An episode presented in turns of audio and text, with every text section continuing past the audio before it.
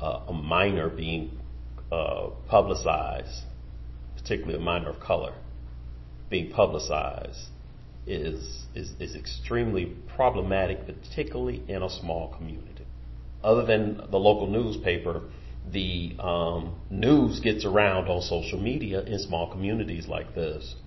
The, the right to know should never infringe on our caring for young people. I hope there's an awakening in our community, um, and I hate that uh, this young man would be the catalyst for it, but I hope he would be the catalyst for it, and I hope he's the last one to have to deal with it. He's still fighting now. He can't make the progress that he should have made in these last nine weeks. He's, this is going to stick with him for a long time. And I hope that once the fervor dies down, the people are still there for him and his family.